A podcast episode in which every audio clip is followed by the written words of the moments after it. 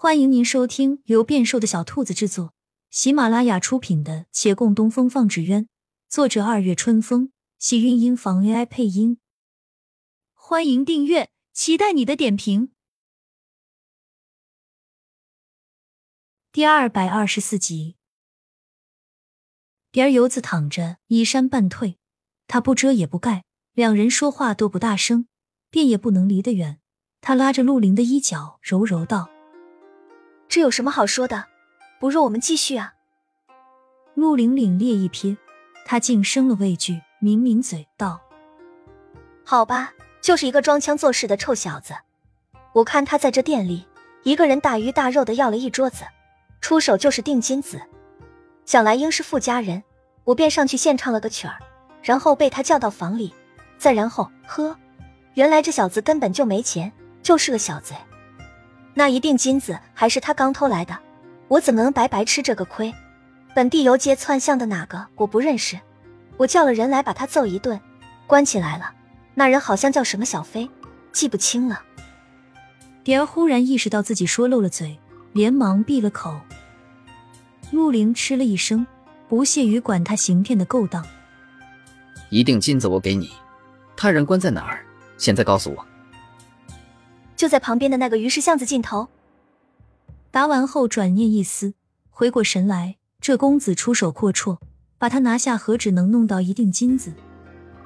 他又扯着他的衣服道：“你可不能走啊，要对奴家负责的。”我没碰你。可奴家的衣服总是你退的，不管你碰没碰，外人只看表面的。要不我大喊一声，叫外人进来瞧瞧，看他们怎么说。你敢喊一句，便试试看。我才不怕呢！下一刻，他那呼之欲出的声响被一手按住，陆林的手用了狠力，他挣脱不得，双手扒拉良久。女子体力终是敌不过男人，那扒拉动静慢慢减小，到后来双手竟垂落了下来。陆林在叹其鼻息，心中一惊，忽收手回来，额头上的汗大滴大滴往下落。就算他已承认自己那些少年心性不在，也断断没有亲手恶过一人性命。他眼中看了寒凉，甘愿踏入黑暗深渊，可手上也未沾鲜血啊。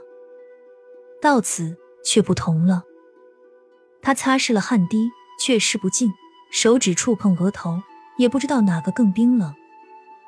隔壁似乎没有言语了，大抵该走的人已经走了。三更夜。客栈已是一片安静，桌上的烛火也已经烧完，没人给添，他就坐在这黑暗屋内，听着自己的心跳。不知过了多久，他松开紧握的颤抖的手，整了整衣摆，大步走出去。客栈只留着回廊下几盏灯，昏黄幽暗，将行走之人的影子拉得细长。他疾步走，走到大门外，照了守夜的护卫，淡淡道。我房间里有个尸体，你去处理一下。护卫愣了一愣，须臾后回应：“是。”这夜似乎格外长，黑压压的，天总也不亮。好不容易天灰蒙蒙的，楼下厅堂终于有了人。他坐在帷幕包间里，面不改色的饮了一盏茶，抖落数滴茶水在桌，却未觉察有人也下了楼来。透过帘子，他看见了那人，白衣的女子，发上简单编个髻。她总是这样，从不知道变一变装束。三人落座后，徐燕来便道：“今天我们就出门去找何小飞，我相信他也会给我留记号的，很快就能找到他。”两人点点头。他吹着拂叶，不屑的勾起嘴角。徐燕来瞄着面前二人，又笑道。洛姑娘，我怎么瞧见早上你是从岳小哥的房里出来的？难不成昨夜你俩在一起？帷幕后的人抬起头，带了点疑惑。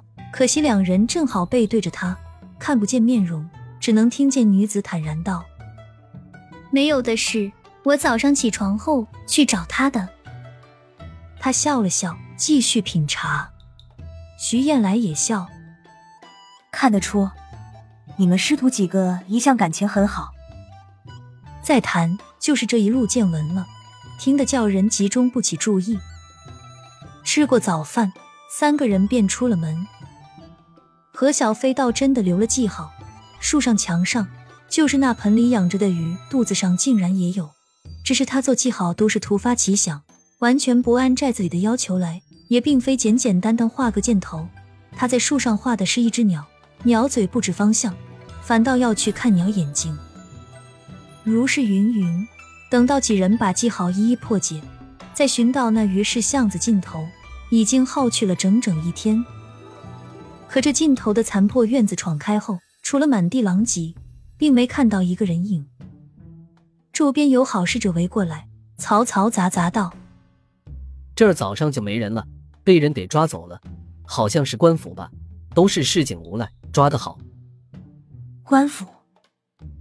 三人惊愕，又至本地里正处问询，那几个街头混混的确是今早被人抓了送过来，只是其中并没有何小飞。何小飞的记号是不是指错了？月兰问道。徐燕来沉默良久，我也不知道，但他一定在这里的。明天我们再找找看吧。他嘴上带着笑，眼里却不由闪过一丝担忧。亲亲小耳朵们，本集精彩内容就到这里了，下集更精彩，记得关注、点赞、收藏三连哦，爱你！